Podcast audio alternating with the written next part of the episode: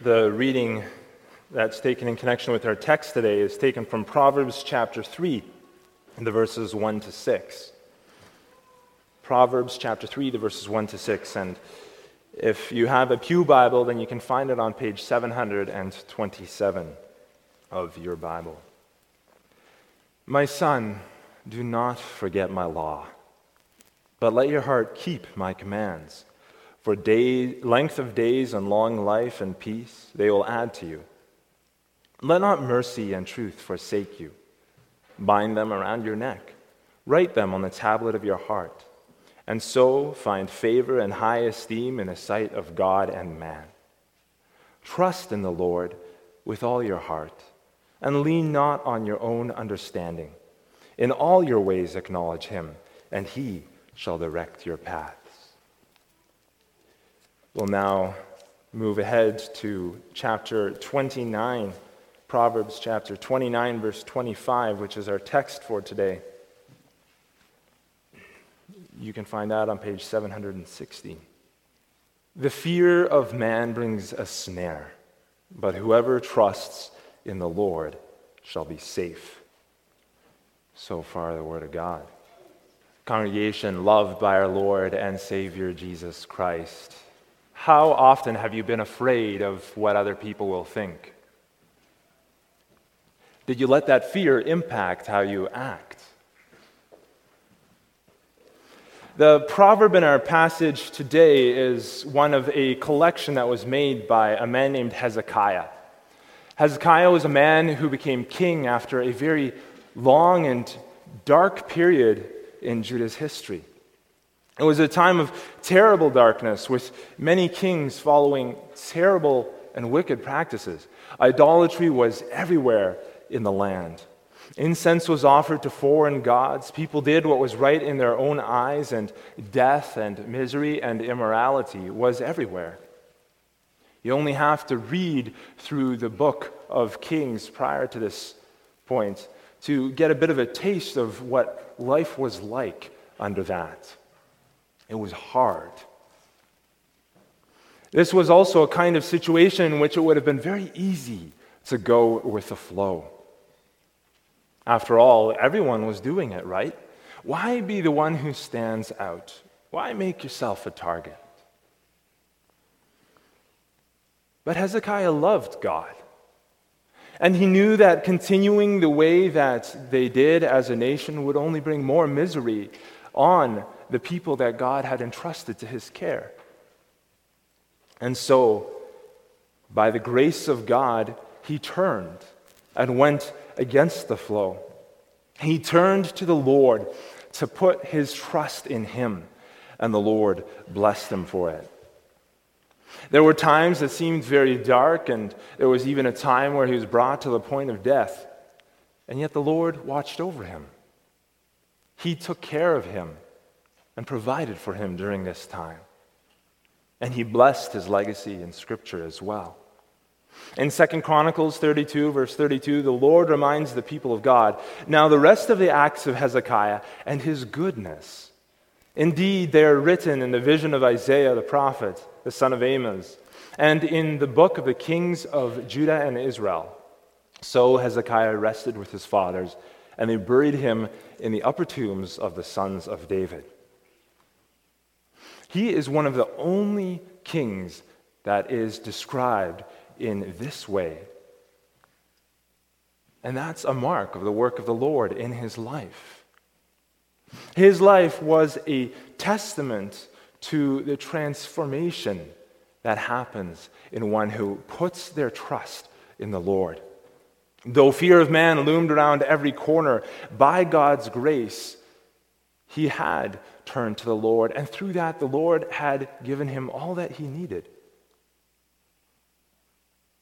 But he knew the importance of these words among those that he had collected. He knew that without the Lord, he wouldn't have been able to do this.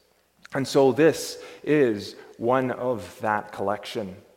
This was one of the proverbs that was so important to his life that he had people collect them for the generations to come. It was a reminder to the people who are under his care. And it's a reminder for us today that though life can still be uncertain and many difficulties and challenges can face us, to put your trust in the Lord is to move from a world of uncertainty to an immovable hope. And so today I proclaim to you the word of God. The fear of man brings a snare, but whoever trusts in the Lord shall be safe. And we'll see, first of all, the fear of man, and second, trusting in the Lord.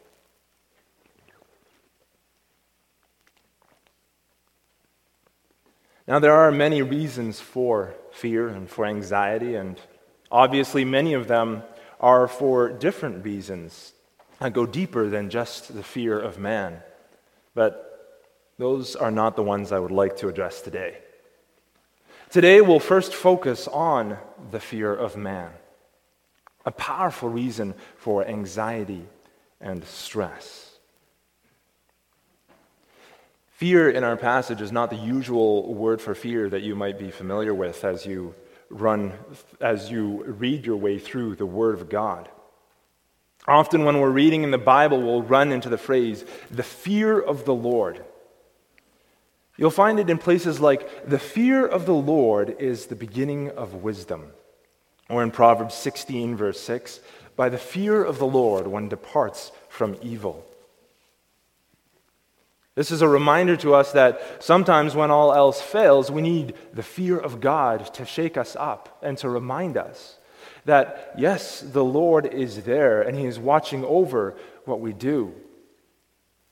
But fear in this sense is seen as good throughout the Bible, a fear that is wrapped up in wisdom.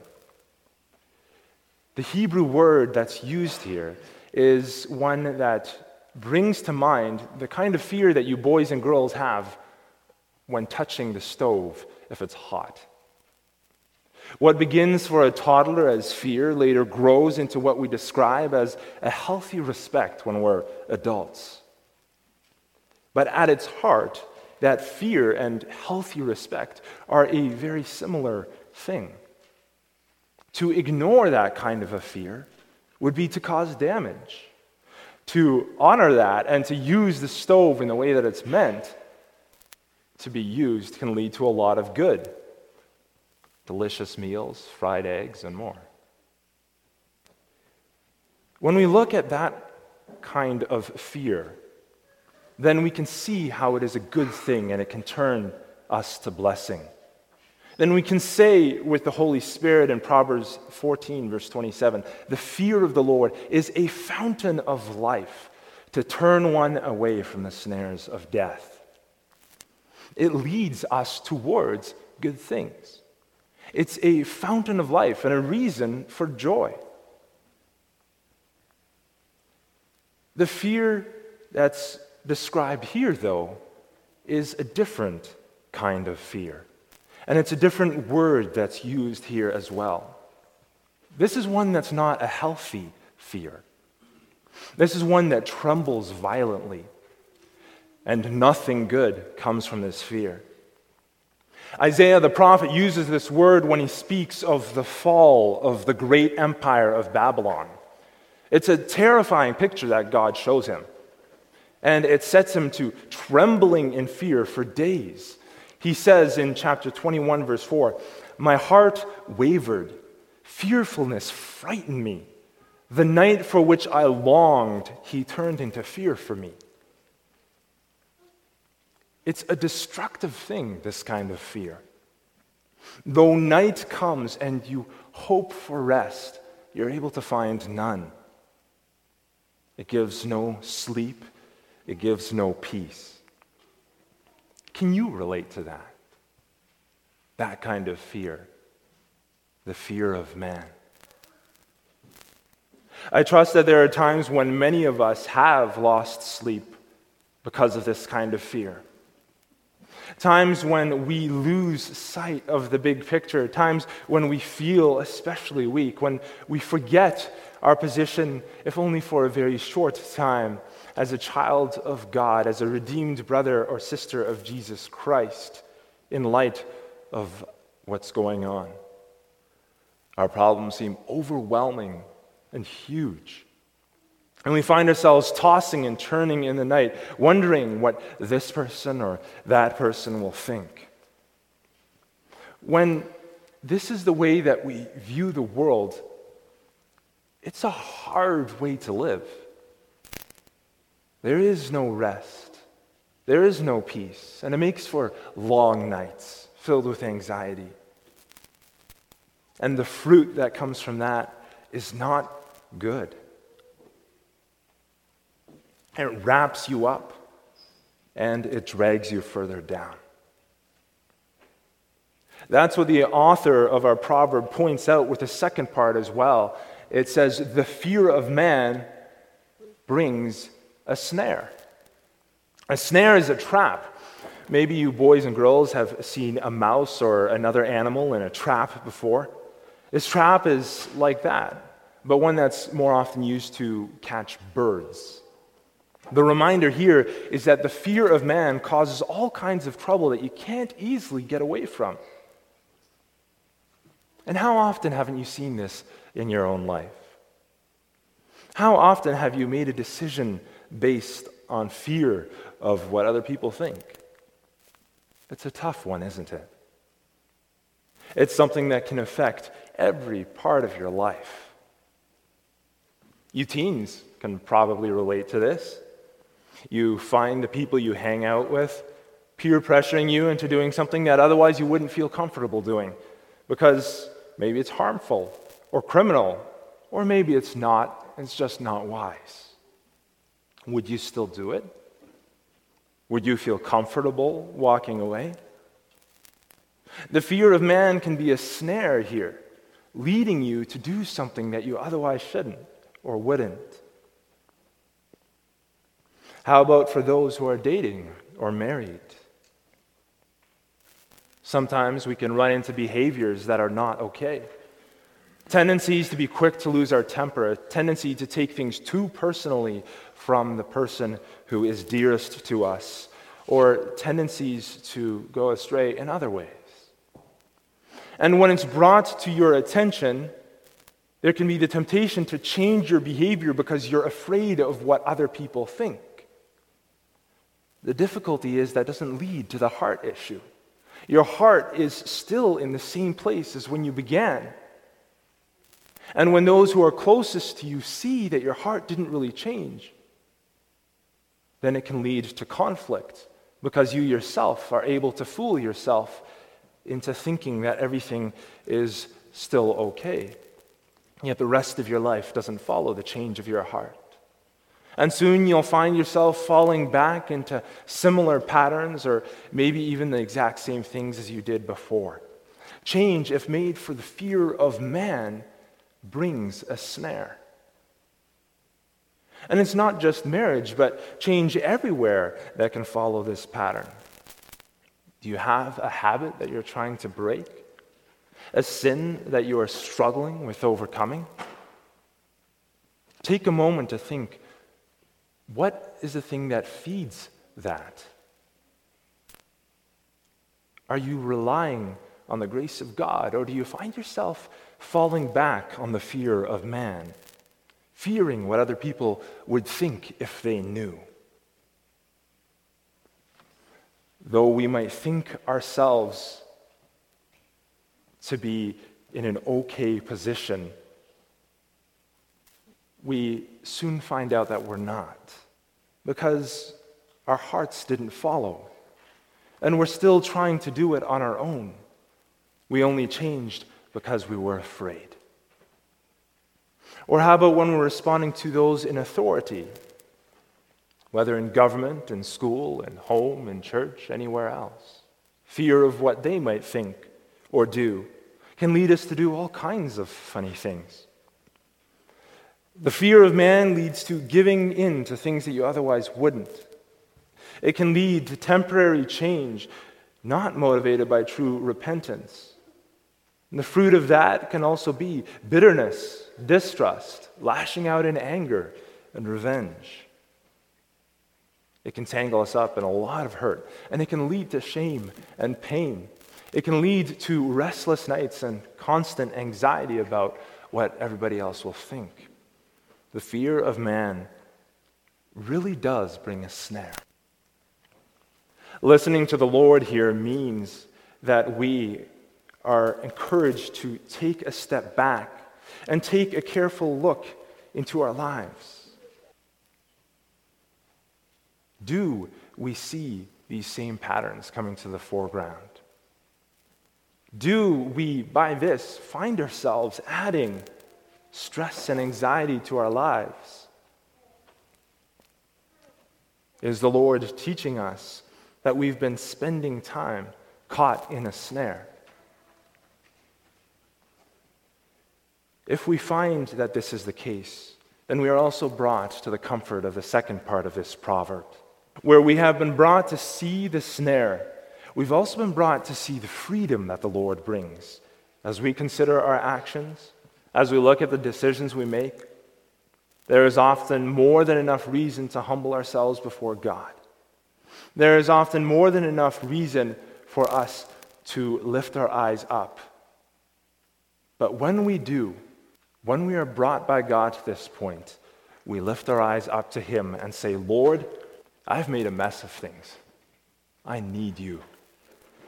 And this brings us to our second point trusting in the Lord. The antidote to the fear of man, the author of the book of Proverbs teaches us, is to look to the Lord. The fear of man brings a snare, but whoever trusts in the Lord will be safe. Now, notice first of all the name used to describe God in this verse. It's Lord in all capital letters. Remember what we have to do when we see this? When we see this name in the Bible? We remember that when we see this, it is the name Yahweh. It's the covenant name of God, the name of promise. We believe that God Himself has promised himself to us.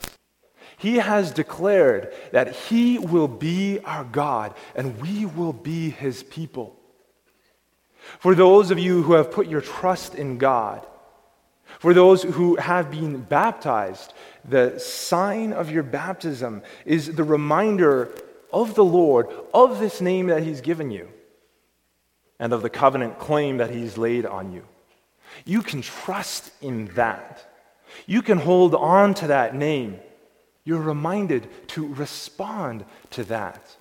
Always being reminded by that mark whoever trusts in the Lord, in Yahweh, our covenant God, the God of promise, will be safe. And there's good reason to trust in him. The first reason to trust is that he is the Lord, Yahweh our covenant God, which means that He's always with us. That is the nature of His promise to us as Lord, the promise of His covenant name.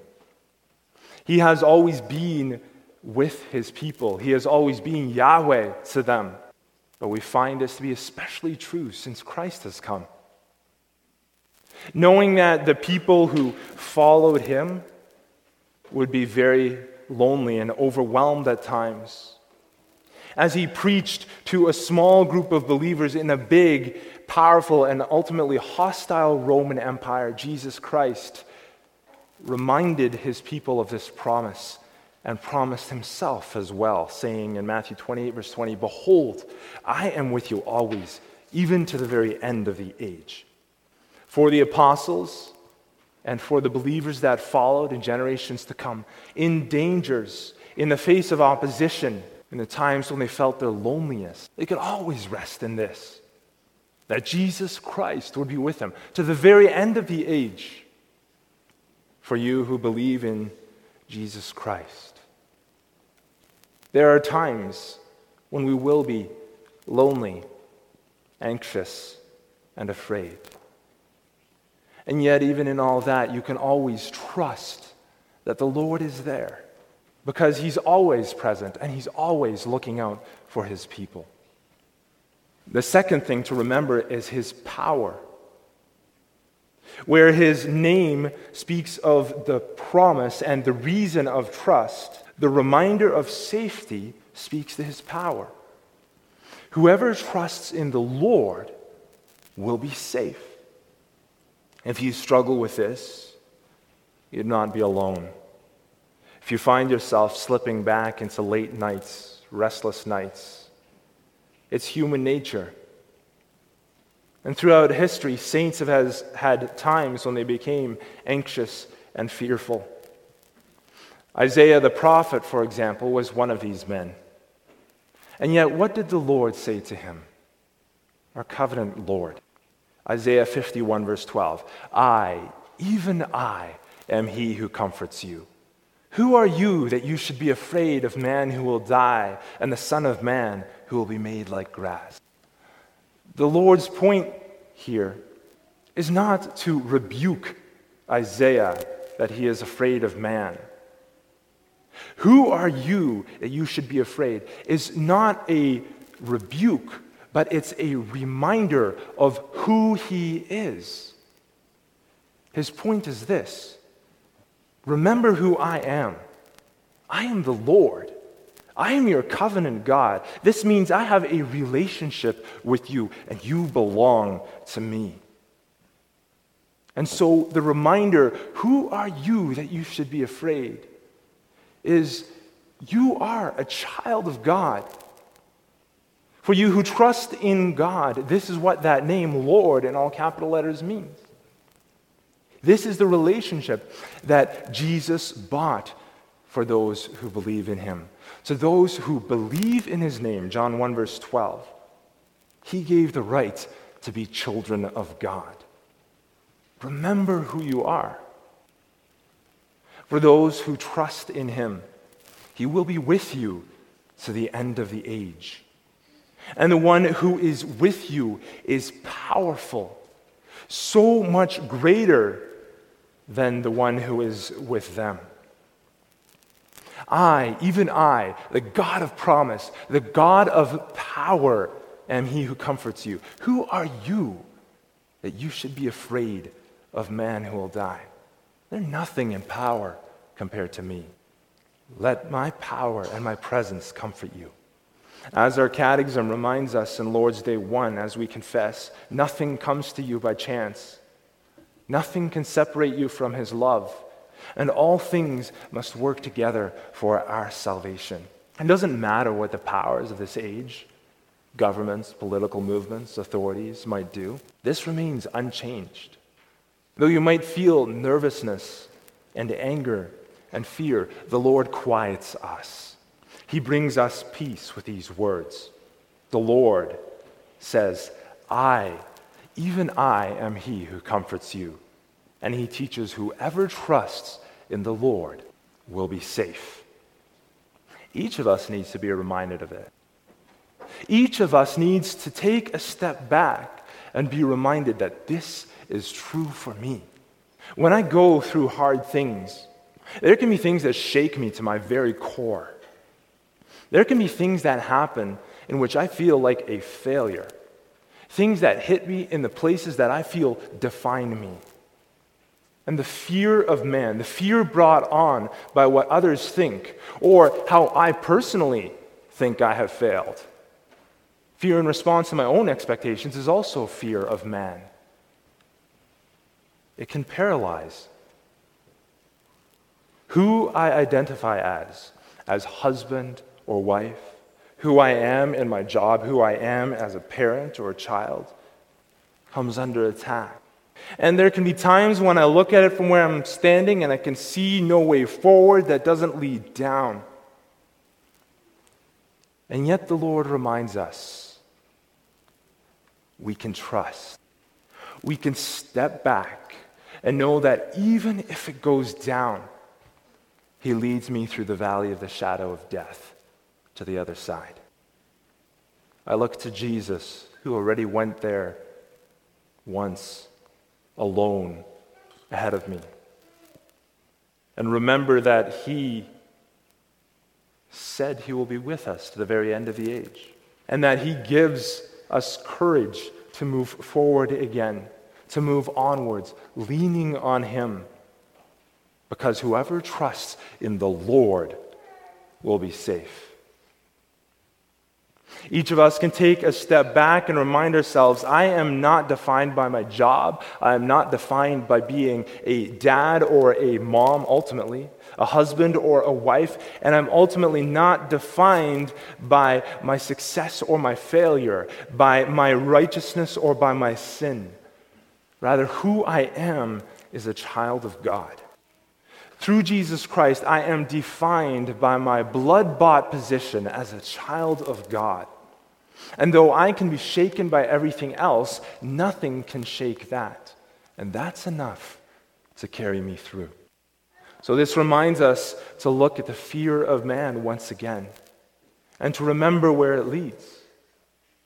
Fear of man leads to bitterness, distrust, lashing out, anger, and revenge. But trusting in the Lord, in Yahweh, our God of promise, leads to comfort. It leads to living in awe.